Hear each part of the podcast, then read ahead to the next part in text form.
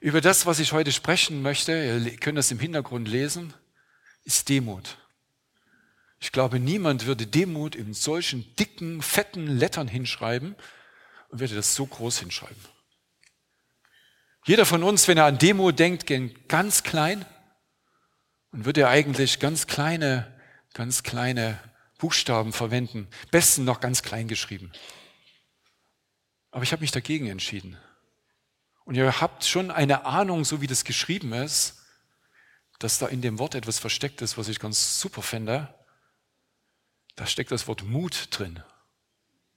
Man könnte sagen, Mut zur Demut. Was Demut ist, werden wir in der Predigt lernen und wir werden das an einem Vorbild lernen, was kein geringer ist als Jesus selbst. Und ich habe eine Stelle ausgesucht, die mir aufs Herz gegeben worden ist. Eigentlich wollte ich über Dienen sprechen. Service. Ich habe ganz verschiedene Titel gehabt.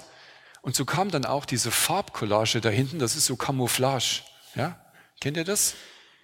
Camouflage. So man versteckt sich. Ich weiß nicht, hinter was du dich versteckst, aber ich glaube, jeder von uns versteckt sich hinter irgendetwas.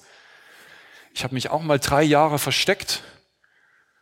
Hier ist es so schön, dem Land dienen. Ich war drei Jahre bei der NVA in der Armee, für die, die es nicht kennen, in, in Ostdeutschland, war Unteroffizier, Feldwebel und war 89 in Leipzig stationiert beim Generalstab und war in der Vorbereitung der Armee eben gegen die Bevölkerung vorzugehen. Und da habe ich schmerzlich lernen müssen, was es denn heißt, unter welche Flagge stelle ich mich denn überhaupt? Wem diene ich denn eigentlich? Und ich kann euch sagen, mir liegt mein Land wirklich am Herzen und wenn jemand mein Land angreifen würde, so wie es gerade Israel geschieht, würde ich bestimmt auch in irgendeiner Form zur Waffe greifen oder mich irgendwie verteidigen. Ich würde mein Land verteidigen, ich würde meine Familie verteidigen und ich würde es nicht zulassen. Ob es richtig ist oder falsch ist, das sei erstmal dahingestellt. Aber so bin ich gestrickt. Aber eins kann ich euch sagen. Es gibt nur einen, einen, unter dessen Flagge wir uns stellen können. Es gibt nur einen, der es wirklich mit uns gut meint und für den es sich lohnt, sein Leben einzusetzen. Und das ist Jesus Christus selbst. Es gibt niemand anders, unter dessen Flagge wir dienen können, und zwar so, dass wir unser Leben hingeben. Ich habe mich nicht nur vor der NVA, vor äh, der SED vereidigen lassen, ich habe mich dann auch nochmal, weil ich es immer noch nicht begriffen habe, vom Motro vereidigen lassen, ich habe mich zweimal vereidigen lassen, um dann irgendwann mal zu verstehen, dass mit der Vereidigung ich eigentlich mein Ja dazu gebe, dass ich bei Befehlsverweigerung erschossen werde. Und ich sage euch, all das geschieht bei Gott nicht. Wenn wir ihn dienen, dann trägt er uns durch seinen Weg hindurch und er lässt uns wachsen und er lässt uns gleich werden, so wie er ist. So wie er ist. Und die Stelle, die ich ausgesucht habe, ist äh, in Philipper 2 zu finden. Paulus schreibt es im Gefängnis und ermutigt die Gemeinde in Philippi, daran festzuhalten an ihren guten Eigenschaften. Lasst uns lesen. Und da heißt es in Philipper 2,3, beginnend, ich lese bis 11, tut nichts aus Selbstsucht oder nichtigem Ehrgeiz, sondern in Demut achte einer den anderen höher als sich selbst. Jeder schaue nicht auf das Seine, sondern jeder auf das des anderen. Ihr sollt so gesinnt sein, wie es Christus Jesus auch war, der als in der Gestalt Gottes war, es nicht für einen Raub, fest, Raub wie einen Raub festhielt, Gott gleich zu sein, sondern er entäußerte sich selbst, nahm die Gestalt eines Knechtes an und wurde wie ein Mensch und in seiner äußeren Erscheinung als Mensch erfunden und erkannt, erniedrigte er sich selbst und wurde gehorsam bis zum Tod, ja bis zum Tod am Kreuz. Darum hat ihn Gott auch über alle Maßen erhöht und ihn einem Namen verliehen, der über allen Namen ist. Über allen Namen. Damit in dem Namen Jesu sich alle Knie, alle Knie derer beugen, die im Himmel und auf der Erde und unter der Erde sind. Und alle Zungen bekennen, dass Jesus Christus der Herr ist, zur Ehre Gottes des Vaters. Kann dir jemand Amen dazu sagen? Amen. Was für ein Text. Was für ein Text.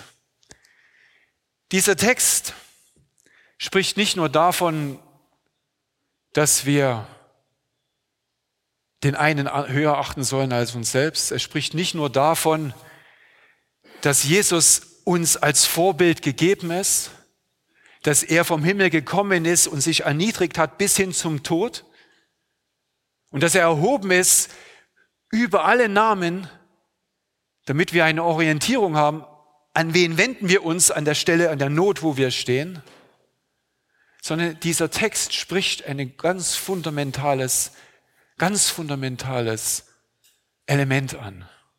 Und das ist die Frage, wie gehen wir miteinander um? Wie gehen wir eigentlich miteinander um? Und was dieser Text sagt, ist, dass Demut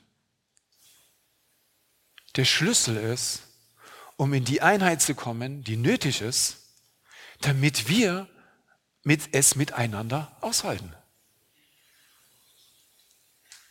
Wie für die, die schon länger verheiratet sind, wie hält man es aus mit einem Frau, einem Mann über 25, 50 Jahre? Ich würde mal sagen, nicht nur, weil die Frau oder der Mann so toll ist, sondern weil es beide immer wieder schaffen, einen Schritt zurückzugehen und dem anderen den Vorgang zu lassen. Und genauso wie das in dem Kleinen passiert, ist es auch in der Arbeit, ist es auch in der Politik, ist es auch im Land und in der Welt. Wenn wir anfangen, unsere eigenen Interessen über die der anderen zu stellen und nach Macht zu greifen, um den anderen zu sagen, wo er lang zu gehen hat, dann kommen wir genau daraus, was wir heute in Israel und der Ukraine und in Afrika und in Taiwan, wir können die Liste beliebig lang fortsetzen, überall alles wiederfinden. Der Schlüssel für unser, für die Einheit, die Gott eigentlich sucht, ist Demut. Und es stellt sich die Frage, was hält uns eigentlich ab, an diesem, den anderen, den Vortritt zu lassen? Wenn wir über Demut sprechen, und wie Philipper 2,3 gesagt hat, wir können das gerne uns nochmal anschauen, tut nichts aus Selbstsucht oder nichtigem Ehrgeiz, das scheint schon mal irgendetwas zu sein, was uns beschäftigt, sondern in Demut achte einer den anderen höher als sich selbst. Demut hat schon etwas mit zu tun mit Respekt, den anderen irgendwie Respekt zu zollen. Ich zum Beispiel, ich finde Street Art super, aber wenn man dann so sieht, was so mit Spraydosen irgendwo hingesprüht wird, dann hat das weder was mit Street noch mit Art zu tun, sondern es ist einfach nur eine Missachtung aus meiner Perspektive der Steuergelder, die alle erarbeitet werden, um eine S-Bahn, eine Brücke oder sonst irgendetwas zu haben, damit wir einfach ein sauberes und schönes Miteinander haben. Ich glaube, Respekt ist etwas, was ganz wichtig ist, dass wir respektvoll miteinander umgehen. Aber mit dem Respekt ist es gar nicht so einfach.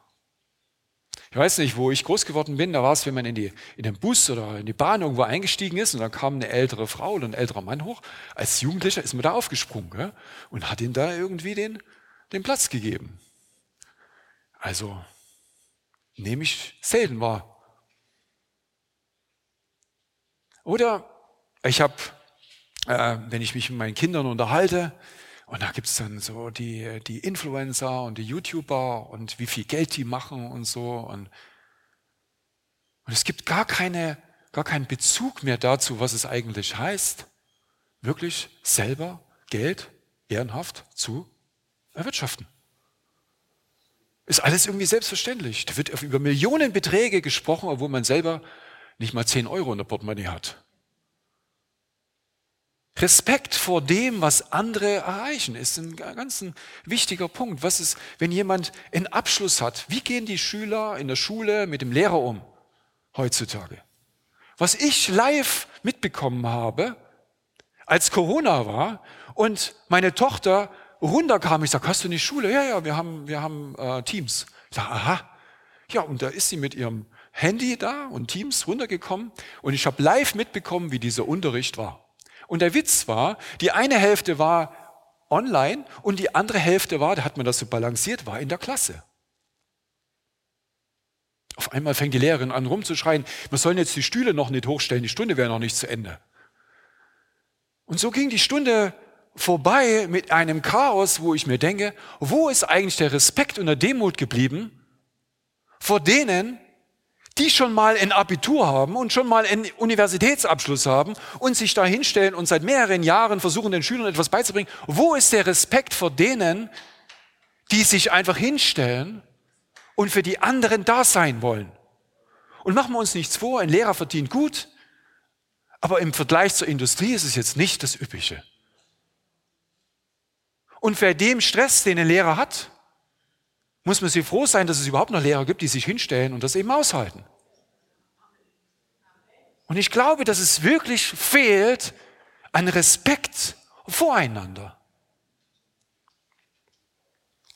Problem ist nur, dass Respekt auch schnell eingefordert wird, dass man demütig sein soll. Die Tatsache, dass man alt ist oder dass man mal was erreicht hat oder oder oder, ist keine Anzeichen dafür, dass man in Zukunft immer nur noch Respekt zollen muss. Sondern seinen Respekt muss man immer wieder neu zeigen und immer wieder neu überprüfen. Neu, dass es jemand feststellen kann. Respekt muss man sich erarbeiten. Ich habe zum Beispiel gedacht, als meine Tochter klein, ne, geboren, und dann dachte ich, ja, ich bin ja der Vater. Wenn ich was sag, dann läuft es dann so muss ich feststellen, das hat meine Tochter gar nicht interessiert. Der Hit war, es gab eine, eine, einen Höhepunkt, meine Frau geht und meine Tochter, die war, ich weiß nicht, zwischen zwei und drei. Und sie hat gedacht, sie muss jetzt einen Terror machen. Meine, meine Frau geht, ich mit meiner Tochter alleine, damals eben ein Einzelkind. Was passiert? Sie rennt zur Tür. Ich sage, na gut, das kriege ich noch hin schließe ich die Tür ab und dann habe ich mich aufs Bett gesetzt. Und dann habe ich meine Tochter rumrennen lassen, bis sie weinend zu mir kam und die Sache sich erledigt hatte. Was ich gelernt habe, ist, von meinen Kindern, damit ich Respekt bekomme, reicht es nicht nur, dass ich der leibliche Vater bin, sondern ich muss mir den Respekt auch erarbeiten. Und heute stehe ich an der Stelle, wo ich froh bin, dass ja, offensichtlich meine Kinder und meine Frau auch mich respektieren in dem, was ich tue, eben auch unterstützen. Aber es stellt sich die Frage, welche Bilder haben wir denn im Kopf und welche Bilder projizieren wir denn weiter an unsere Kinder? Es ist überhaupt nicht trivial. Weil wir selbst haben festgestellt, dass wenn wir oben stehen, ist das Leben leichter, wenn wir unten stehen, ist es ziemlich hart. Und heute haben, finden wir uns in einer Realität wieder, wo die, die wenig verdienen, eben nicht nur mit einem Job haben, sondern die brauchen zwei Jobs. Und wir wissen, dass das einfach nicht gut ist. Und was machen wir? Wir ermutigen unsere Kinder, ganz oben zu sein. Die besten Leistungen zu haben und irgendwie Karriere zu machen, um ganz oben zu stehen, damit sie es schön und komfortabel in ihrem Leben haben. Aber warum, worauf kommt es denn an? Kommt es darauf an, dass wir ganz oben stehen und uns bedienen lassen? Jeder von uns hat es gern, wenn man sich irgendwo hinsetzt und dann kommt dann am Abend, wenn man dann so aufs, auf den See schaut oder so, und dann kommt dann jemand und bringt einem dann den Wein und das Essen und so, ist doch alles gut. Ist alles gut. Aber wer ist bereit, den Kellner zu machen? Wer ist bereit, Ärztin zu sein? Notarzt zu sein? Oder Arzt zu sein oder Schwester zu sein an irgendeiner anderen Stelle? Ich bin mega stolz, dass wir in Feldkirchen eine freiwillige Feuerwehr haben und das Betonung liegt auf freiwillige Feuerwehr, was ein Ehrenamt ist, die 24-7 Bereitschaft stehen und 2022, sprich im letzten Jahr, über 170 Einsätze gefahren sind. Und das sind Einsätze, die von der Autobahn bis hin zum hier stattfinden und Aushilfe in Aschheim und anderen Orten. Das ist alles freiwillig. Da gibt es offensichtlich Menschen, die dieses Ich stelle mich zur Verfügung eben im Herzen haben und das auch tun und mein, ich habe meinen größten Respekt. Und ich frage mich, wie kann es eigentlich sein, dass solche essentiellen Sachen in Deutschland nicht finanziert werden? Dass es dafür kein Geld gibt. Wo ist eigentlich der Respekt vor den in Deutschland wichtigen Sachen wirklich hingekommen? Wo ist das hingekommen? Ich fand es lustig, ich mache das jetzt, sage das jetzt trotzdem noch.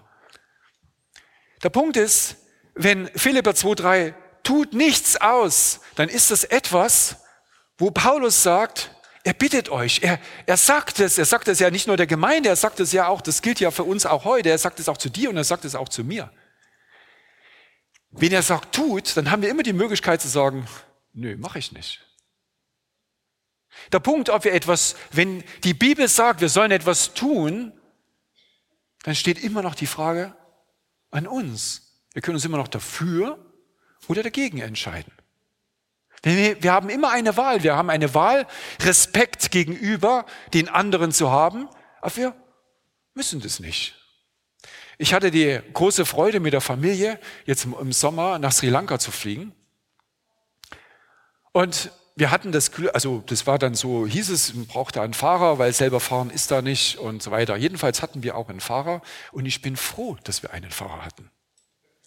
Und jetzt kommt der, der Kulturclash. Nicht nur, dass sie auf der linken Seite fahren und ich vorne saß, wir hatten einen Fahrer und ich auf der linken Seite dann wie bei uns im ne, Fahr Der Fahrer sitzt ja dann auf der rechten Seite.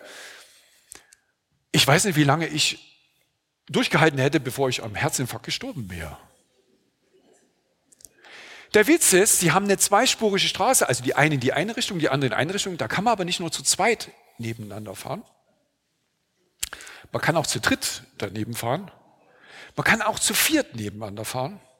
Und besonders schön ist es dann, wenn auf der eigenen Spur der Bus und der Laster einem entgegenkommt, der dann aufblendet, dann würde ich spätestens mit meiner Mentalität sagen, und ich weiß nicht, wie deine ist, wait, wait, wait, wait, wait das ist meine Spur und das ist mein Recht, schau, dass du da runterkommst. Was macht mein Fahrer? Der lächelt da. Das ist der Wahnsinn. Ich würde jetzt an, an Aggression sterben. Fährt etwas langsamer, fährt leicht links und der hupt dann schon. Und er überholt ja jemanden, weil er, deshalb fährt er ja auf unserer Spur. Und auf einmal ist genügend Platz, dass dieser Bus, dieser Laster da noch dazwischen fahren kann und wir fahren da weiter. Aber der Punkt ist, das passiert dann nicht nur im Mal, das passiert dann dauernd. Das war Dauerstress. Und ich habe mir gesagt, diese Entspanntheit, diese Entspanntheit, die nehme ich mir einfach mit. Warum bin ich auf der Straße immer so gehetzt? Ich schaue in den Rückspiegel, dass mir hinten keiner mich presst, ja. Ich möchte immer vorne sein und ich möchte mich auch nicht zu blöd anstellen und fahre deshalb entsprechend zügig, damit ich nicht der Letzte bin. So fahre ich. Das heißt, okay, das schaue ich jetzt mal, ob ich das ablegen kann und ich kann euch sagen, ich habe es geschafft, dass meine Frau sagt, geht es nicht auch ein bisschen schneller? Der Punkt ist, wir haben eine Wahl, wir haben eine Wahl, uns zu entscheiden, ob wir den anderen respektieren. Und das Interessante ist, auf diesen Straßen in Sri Lanka hat man nicht um die Macht gekämpft, sondern man hat den anderen einfach den Vortritt gelassen. und das gilt bei uns genauso. Wir haben die Wahl, den anderen den Vortritt zu lassen. Aber hier gilt es als Schwäche. Hier gilt es als Schwäche. Und um euch ein Extrembeispiel zu, zu, nennen, ich war vor ein paar Jahren, hatte ich beruflich in Moskau zu tun. Und ich habe schon einiges erlebt. Und wie gesagt, ich fahre auch etwas sportlicher, auch gerne mal so, ne, behalten wir es für uns. Und es war das erste Mal, dass ich in ein Taxi aufgeschrien habe. Da ist jemand von der Seite reingedrückt und es ging wirklich nur noch um Zentimeter. Das ist aber normal. Die Menschen, die sind total freundlich und höflich. Sobald die in das Auto steigen, werden die quasi zu Monstern. Ich weiß überhaupt nicht, was in die gefahren ist. Und, und das Schlimme ist, das funktioniert auch noch. Aber den Krieg, der da auf den Straßen ist, den möchte ich in Deutschland nicht haben. Den möchte ich einfach nicht haben.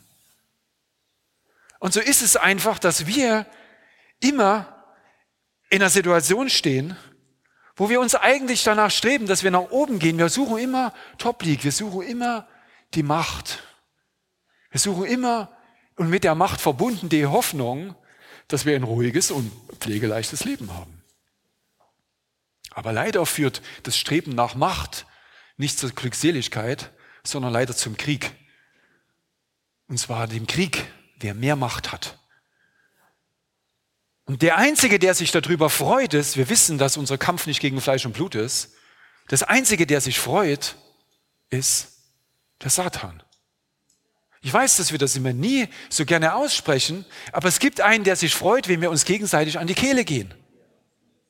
Und an die Kehle gehen ist das Gegenteil von Demut, es ist Hochmut. Sich selber höher zu schätzen als den anderen. Glauben besser zu sein. Und die gute Nachricht ist, in Jesus gibt es kein oben drüber. Er ist der Höchste. Wir haben den höchsten Namen aller Namen. Und wir kommen jetzt zur Job Description im Himmelreich. Wenn du in seinem Reich, und Jesus hat davon gesprochen, das gibt ein Reich, was er verkündet hat. Und das ist nicht nur nahe, sondern es ist mit Jesus schon da. Und dieses Reich ist nichts anderes, als dass sein Wille, und das ist der Trick, dass sein Wille da geschieht, das ist nichts irgendwas Esoterisches oder was man sich irgendwo hier oben vorstellt, sondern sein Reich ist Realität. Und das Einzige, was ist, ob wir seinen Willen tun oder nicht, und genau dort, wo wir seinen Willen tun, ist das Reich da. Und die Frage ist, ob du in diesem Reich die Stelle suchst. Ob du in diesem Dienst, in seinem Dienst gehen möchtest und diese Stelle suchst. Das ist die Frage. Und wir alle wissen, dass diese Bilder, die wir in unserer Kultur haben, die uns von Kindheit aufgeprägt worden sind, die wir selber durchleben und die wir an unsere Kinder weitergeben, maßgeblich dafür sind, was auch unsere Vorstellung vom Reich Gottes ist. Ich weiß nicht, was deine Vorstellung vom Reich Gottes ist, aber Jesus hat darüber einiges gesagt. Und die Frage ist, wollen wir uns das annehmen? Die Jünger waren in einer Situation, wo sie gesagt haben, ha, also wer ist denn jetzt eigentlich der beste Jünger? Hm? Wer darf jetzt eigentlich nicht nur auf Du und Du sein mit Jesus, sondern wer kann dann, wenn Jesus dann sozusagen in der Ewigkeit ist, da links und rechts davon sitzen? Und interessanterweise stellt diese Frage genau der, der Jesus am liebsten hat, der sich eigentlich am ehesten noch zurücklehnen könnte, der stellt die Frage mit seinem Bruder Jakobus als erstes. Ausgerechnet der.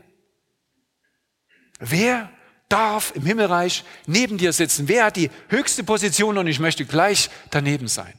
Und dieses Bild ist das, was wir haben, in, was dieser Krieg in Israel und Palästinenser zum Ausdruck bringt. Genau so Wer ist oben und wer ist unten? Wer hat die Macht? Und wer ist der Verlierer?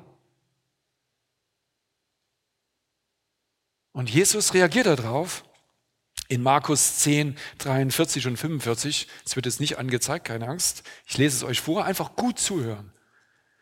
Unter euch aber soll es nicht so sein, sondern wer unter euch groß sein will. Es ist erstens wichtig zu sagen, erstens, ich will einen Job bei Jesus haben. Das ist das allererste. Es ist auch gut, wie die, wie die Bibel sagt, sich auszustrecken in dieser, in diesem Himmelreich auch zu wachsen. Karriere zu machen. Hat Jesus überhaupt nichts dagegen. Aber das Bild von Karriere, was wir haben, ist in seinem Reich anders, es ist diametral anders als das, was wir in dieser Welt leben, was zu Tod führt. Seins führt zu Leben und Einheit. Das führt zu Tod und Trennung. Und wir müssen uns entscheiden, wollen wir so leben? Wollen wir uns Waffenscheine besorgen und Waffen kaufen und unsere Familien verteidigen? Oder wollen wir die Einheit suchen und mit Respekt untereinander umgehen? Das ist eine Entscheidung, die muss jeder für sich selber treffen. Und da heißt es, unter euch aber soll es nicht so sein, sondern wer unter euch groß sein will, der sei euer Diener. Genau so ist es. Er sei euer Diener. Und das ist etwas, wenn wir Demut hören, dann denken wir, muss ich mich jetzt ganz hinten anstellen? Und ich sag dir ja. Aber nicht wegen dir, sondern wegen dem anderen. Wir stellen uns dahin, damit der andere es gut hat. Können ihr das nachvollziehen? Und das Vorbild ist, denn auch der Sohn des Menschen, also Jesus, ist nicht gekommen, um sich dienen zu lassen, sondern um zu dienen. Dienen ist die einzige Job Descriptions, das ist ein Wort, was es im Himmelreich gibt. Und das Einzige, was ich sagen kann, ist, je höher du kommst, desto größer wird das Dienen. Es wird nicht weniger, es wird mehr. Und ich könnte jetzt einiges zu mir sagen, aber ich habe meinen Weg, bin meinen Weg gegangen. Ich bin 96 in diese Gemeinde gekommen und habe nach drei Jahren gesagt, na, so kann es auch nicht weitergehen, ich muss jetzt irgendwas machen. Habe dann den Hauskreis gehabt, bin dann in die Tontechnik gegangen, habe dann irgendwie gemerkt, beides schaffe ich nicht mehr nach ein paar Jahren, habe dann nur noch Tontechnik gemacht. Dann gab es Umbrüche in der Gemeinde. Auf einmal bin ich gefragt worden, ob ich mit einem Think Tank mitarbeiten soll, möchte, für die Gemeinde vorausdenken zusätzlich. Denke ich mir, okay, das mache ich noch, aber Ältester nicht. Kurz drauf war ich Ältester. Ich wollte einfach nicht so viel, weil ich weiß ja gar nicht, wie ich das hinbekomme. Dann bin ich in die Gemeindeleitung gekommen und seit dem Jahr bin ich Vorstand von der Gemeinde und verantworte das auch in allen Belangen auch rechtlich, zusammen mit äh, Pastor John und Pastor Jörg. Ja, man kann da drin wachsen. Und die Frage ist, ob du eben so eine Säule sein willst. Aber so eine Säule bist du jetzt nicht von jetzt auf gleich. So eine Säule wird, rüstet Jesus zu. Du kannst es nicht tragen. Was glaubt ihr, was ich für eine Diskussion mit meiner Frau hatte, ob ich jetzt schon wieder in die Gemeinde gehe? Aber es ist richtig. Meine Frau war überhaupt nicht falsch, sondern der Punkt ist, ich habe halt nicht nur die Gemeinde, ich habe halt auch noch eine Familie. Und ich habe halt noch die Arbeit und ich muss das alles irgendwie balancieren. Ja, das ist richtig. Und das kannst du lernen, aber es fängt damit an, dass du Ja sagst. Dass du sagst, ja, okay, Jesus, ich will von dir, ich will einen Job haben von dir. Und ich will mich da einbringen. Und dann wird er dich führen und leiten, da reinzukommen. Und dafür ist die Gemeinde da. Der Punkt ist, dass, wie ich jetzt, das Himmelsreichsprinzip ist, je höher du kommst, das Einzige, was es gibt, das Wort ist dienen. Und das wird nicht anders. Und so lesen wir in Philipper 2,5, denn ihr sollt so gesinnt sein, wie es Christus Jesus auch war. Es gibt niemand anders, als wo wir lernen können, was dienen wirklich heißt. Das ist schnell gesagt, aber das schauen wir uns jetzt genau an. Und im Vers 6 heißt es, der als er in der Gestalt Gottes war, es nicht wie einen Raub festhielt. Stell dir vor, du hast eine, du hast irgendetwas bekommen, ob nun ehrenhaft oder unehren, du hast etwas, was dir total wichtig ist. Und Jesus hat es nicht festgehalten. Er hat es losgelassen. Und er hat losgelassen, Gott gleich zu sein. Ich weiß nicht, ich glaube nicht, dass wir wirklich erfassen, was das heißt, Gott gleich zu sein und auf diese Erde zu kommen. Aber im, Kolosser, äh, im Kolosserbrief heißt es, dass Jesus selbst das Ebenbild Gottes war, der Erstgeborene, der über der ganzen Schöpfung steht. Durch ihn, durch Jesus ist die Welt gemacht worden, die Welt gemacht worden, einschließlich du selber, und alles ist gemacht worden zu ihm hin. Und so ist nicht nur die Himmel und die Erde geschaffen worden, sondern auch das Himmlische als auch das Irdische. Und er steht noch außerhalb dessen. Wir wissen aus dem Johannesbrief, dass in seinem Gebet für die Gemeinde Jesus gesagt hat, Herr, gib mir die Herrlichkeit, die ich hatte bei dir, bevor die Welt war. Jesus war, bevor überhaupt irgendetwas anderes war. Und diese Kraft und Power, die er hatte, um zu gebieten, dass die Welten wären, das Licht wurde, dass die Erde wurde, das Leben wurde, das hat er aufgegeben.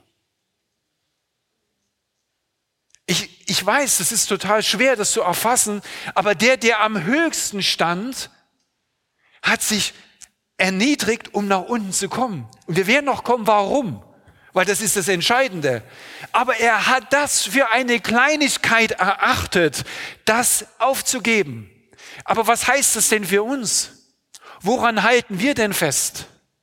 Und ich wette, dass wir an weniger festhalten als an dem, als an dem, was Jesus hatte. Weitaus weniger.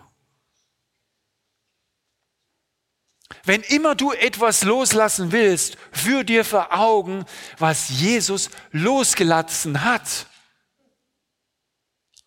um dir zu begegnen.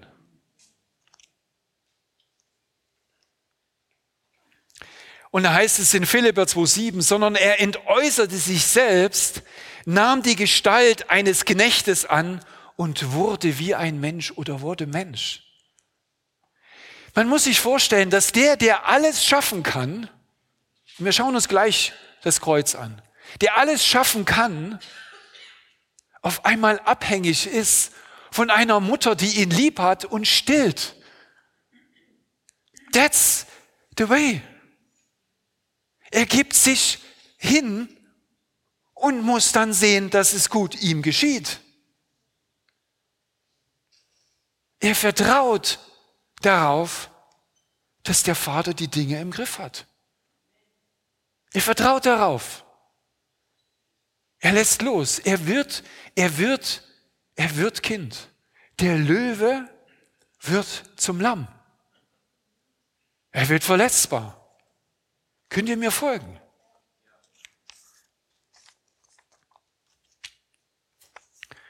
Und es gibt jetzt so viele Dinge, die ich sagen könnte, was er an Vorbild geleistet hat, aber vielleicht ein, zwei Punkte dazu.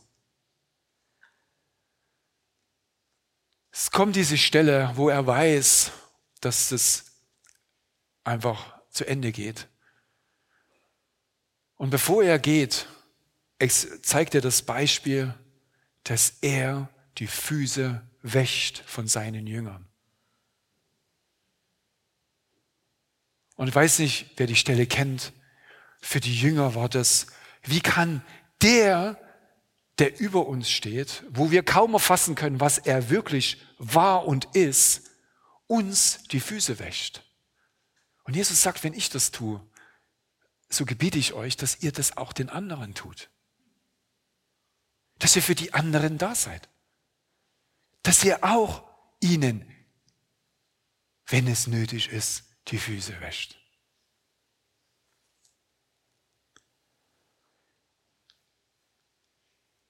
Und was mich sehr bewegt hat, ist, Jesus hat gedient in allen Belangen, aber der Höhepunkt für mich ist, wo er selber am Kreuz hängt. Er hängt am Kreuz und ich weiß nicht, also ich bin Sohn, ich kann mir vorstellen, wie es ungefähr ist, wenn ich dann auf meine Mutter schaue und auf den einen Jünger, den Jesus besonders lieb hatte, Johannes. Und dann sagt er, dann kümmert er sich. Ich meine, ich weiß nicht, welche Vorstellung wir haben von Jesus. Der können, wir können vielleicht sagen, ah Jesus, wenn du im Himmel bist, dann organisierst du das alles, dass die, die Mutter dann irgendwie, dass da läuft, gell?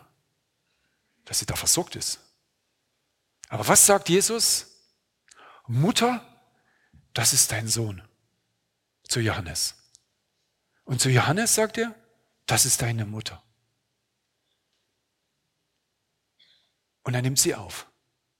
Jesus kümmert sich am Kreuzestod noch um seine Mutter und stellt sicher, dass sie eine irdische Versorgung hat von jemandem, dem er vertraut. Weil er weiß, dass der ihn besonders lieb hat, sowohl in die eine als auch in die andere Richtung, mit Sicherheit sich um sie kümmert. Und Johannes schreibt, und ich habe sie aufgenommen. Und da stellt sich die Frage, wen legt Gott uns aufs Herz, auf wen den wir uns kümmern sollen? Und wir stehen noch nicht mal am Kreuz. In welchen Dienst will Gott dich selber stellen? Und in welchen Dienst setzt er dich und wo lässt er dich hinschauen? Auf welche Menschen lässt er dich hinschauen? Auf welche Sachen lässt er dich hinschauen? Und in Vers 8 heißt es, und in seiner äußeren Erscheinung als Mensch erfunden oder erkannt, erniedrigte er sich selbst und wurde gehorsam bis zum Tod, ja bis zum Tod am Kreuz. Da gibt es die eine Stelle, wo die fragen, ja, ich möchte dir nachfolgen, Jesus. Und da sagt er, ein Fuchs hat keinen Platz zum Schlafen. Mein Kopf findet keine Ruhe. Dort, wo er seinen Kopf als erstes Mal dagegen streckt, ist das Kreuz, wo Jesus zur Ruhe kommt. Wenn wir uns überlegen, wie viel, wie viel können wir tun, dann können wir uns zumindest inspirieren lassen, was hat Jesus getan. Ich weiß, dass auf der anderen Seite steht, nicht aus Kraft und Macht, sondern durch seinen Geist. Und es wäre frevelhaft zu sagen, dass wir alles auf unsere Schultern legen können. Nein, die Welt liegt auf den Schultern von Jesus. Aber es bleibt die Frage, welchen Anteil haben wir und gehen wir mit Demut und Respekt mit den anderen um und sind wir für sie da? Diese Frage bleibt dennoch.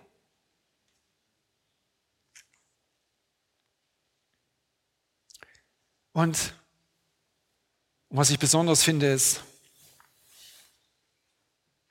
es ist nicht so, dass der Tod ihm genommen worden ist, sondern in Lukas heißt es, Vater, in deine Hände übergebe ich meinen Geist. Jesus hat immer in Autorität gehandelt. Er hat sich hingegeben zu dem, was geschehen musste, damit wir, und da kommen wir zur entscheidenden Stelle, damit wir Vergebung haben und Zugang zu Gott und damit ewiges Leben haben. Der Tod, der Tod dem ist der Stachel genommen. Ich weiß nicht, wer von euch bei Let's Talk Deeper war. Gehen die Hände hoch, die einen oder anderen. Deborah und Rita haben beim letzten Let's Talk Deeper über Angst gesprochen. Warum haben wir Angst? Vor was haben wir Angst? Auf der Straße, im Leben, den Kürzeren zu sein, der Dümmere zu sein. Vor was haben wir Angst? Und das, was äh, Deborah gesagt hat, ist, am Ende ist es die Angst vorm Tod. Am Ende so kurz zu kommen, dass wir daran sterben. Aber in Jesus haben wir die Gewissheit, dass der Tod überwunden ist. Wir brauchen vor dem Tod keine Angst mehr zu haben. Und ich möchte euch da an der Stelle ein Zeugnis geben. Ich war an einem Attentat in, in, in ähm, äh, was im, im, ähm, äh, im Norden von Menschen äh, passiert ist, äh, vor ein paar Jahren, äh, wo in der, äh, ich glaube, in der, im Olympia-Einkaufszentrum, genau, war ich äh, mit meiner Tochter in einem Konzert und auf dem Weg dahin, es ist noch gar nichts passiert. Ganz seltsame Situation. Ich fahre S-Bahn mit meiner Tochter und in Richtung Rosenheimer Platz kommt auf einmal, schreit eine Frau mit ihrer Tochter auf und sagt, wem gehört diese Tasche? Und das war eine riesen, so ein, naja, Import-Export-Beutel von so, naja, ich, wie man es so kennt, so. Was soll ich jetzt sagen? Also, alles, was ich sage, sind dann immer Vorurteile türkischen Kollegen, keine Ahnung, irgendwas. Und ich sagte, wenn das da drin ist, in diesem riesen Plastikteil, was die Frau denkt, was da drin ist, da brauche ich gar nichts mehr wohin laufen. Da ist vorbei. Und dann war die Einfahrt am Marienplatz. Und ich wusste, und das ist mir ein Zeugnis, und das gebe ich euch gerne weiter. Ich wusste in dem Moment, wenn das da drin ist, was die Frau sagt, dass da drin ist, bin ich im nächsten Moment mit meiner Tochter vor Jesus. Und ich wusste das in meinem Herzen. Und das gilt auch für dich, egal ob du es weißt oder nicht, solange du mit Jesus verbunden bist und zu ihm Ja gesagt hast. Gehörst du ihm und in solchen Situationen, der Tod ist überwunden und du hast ewiges Leben. Können mir folgen?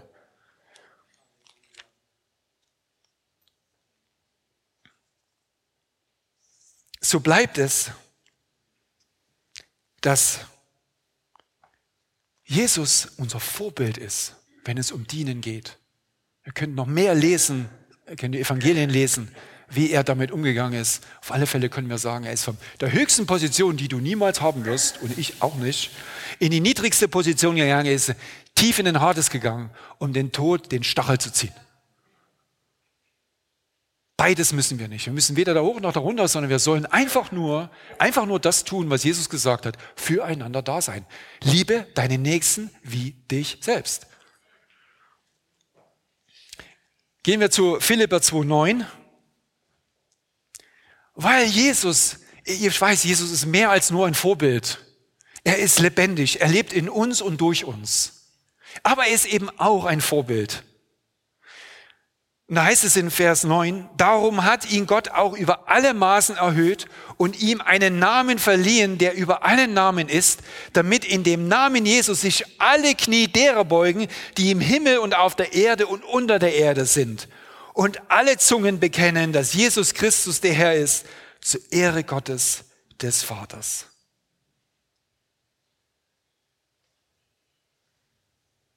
Jesus hat nicht aus Schwäche seine Position verlassen, sondern, und jetzt hört gut zu, aus Liebe zu dir und mir. Es gibt etwas, was höher ist als Gott selbst, und das ist seine Liebe an uns. Und dieses ist das Motiv, warum er alles das für nichts erachtet hat und zur Erde gekommen ist. Es ist seine Liebe. Nichts anderes. Es ist, es ist seine Liebe, die gesagt hat, ich lasse das alles weg.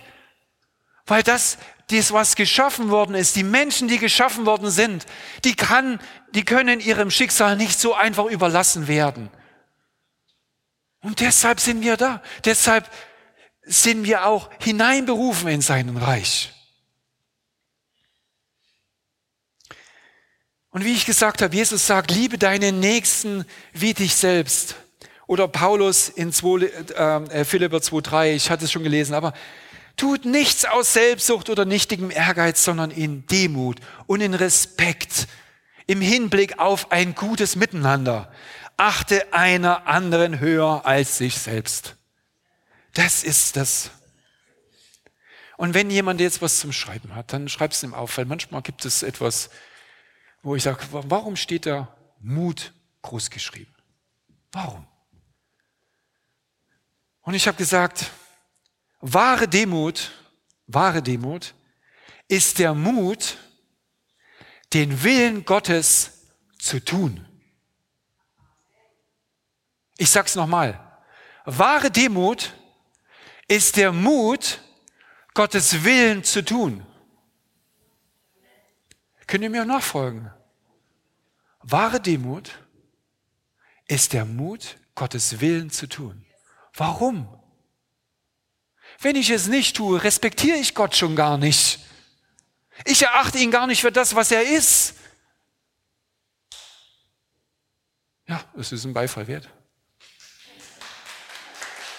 Wirklich. Wenn ich ihn, Jesus, nicht ernst nehme, habe ich auch nicht den Mut, ihm zu folgen. Wahre Demut ist der Mut, seinen Willen zu tun.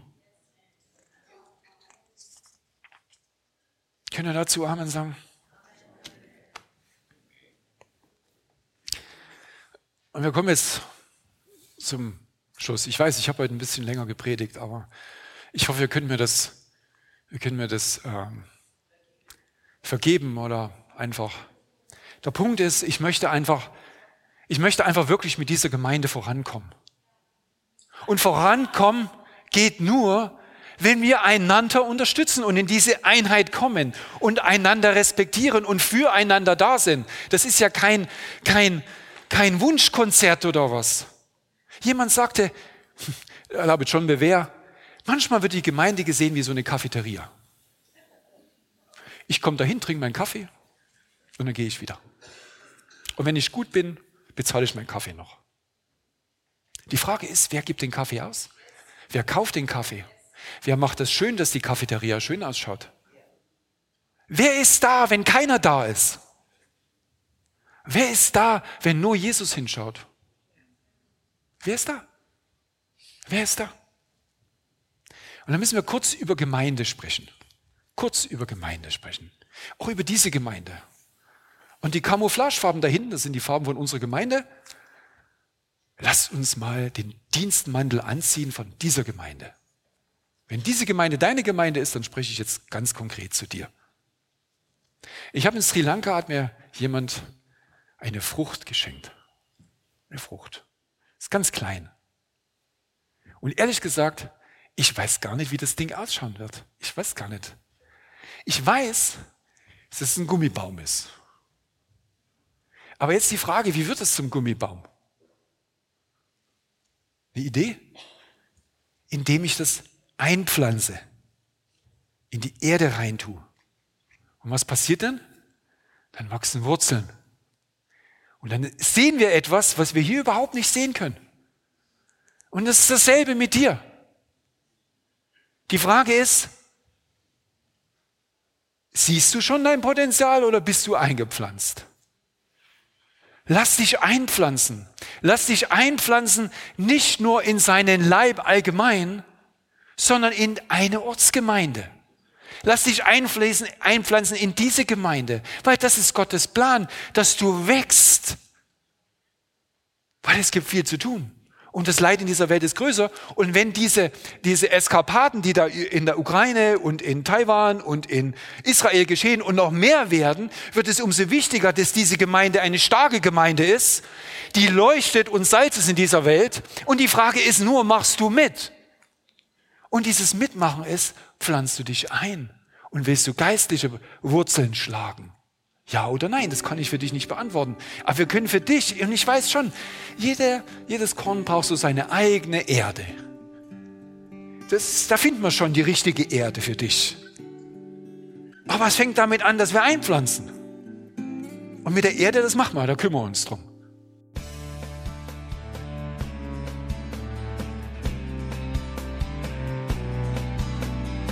Liebe Zuhörer, das war ein Ausschnitt eines Gottesdienstes hier im Gospel Life Center.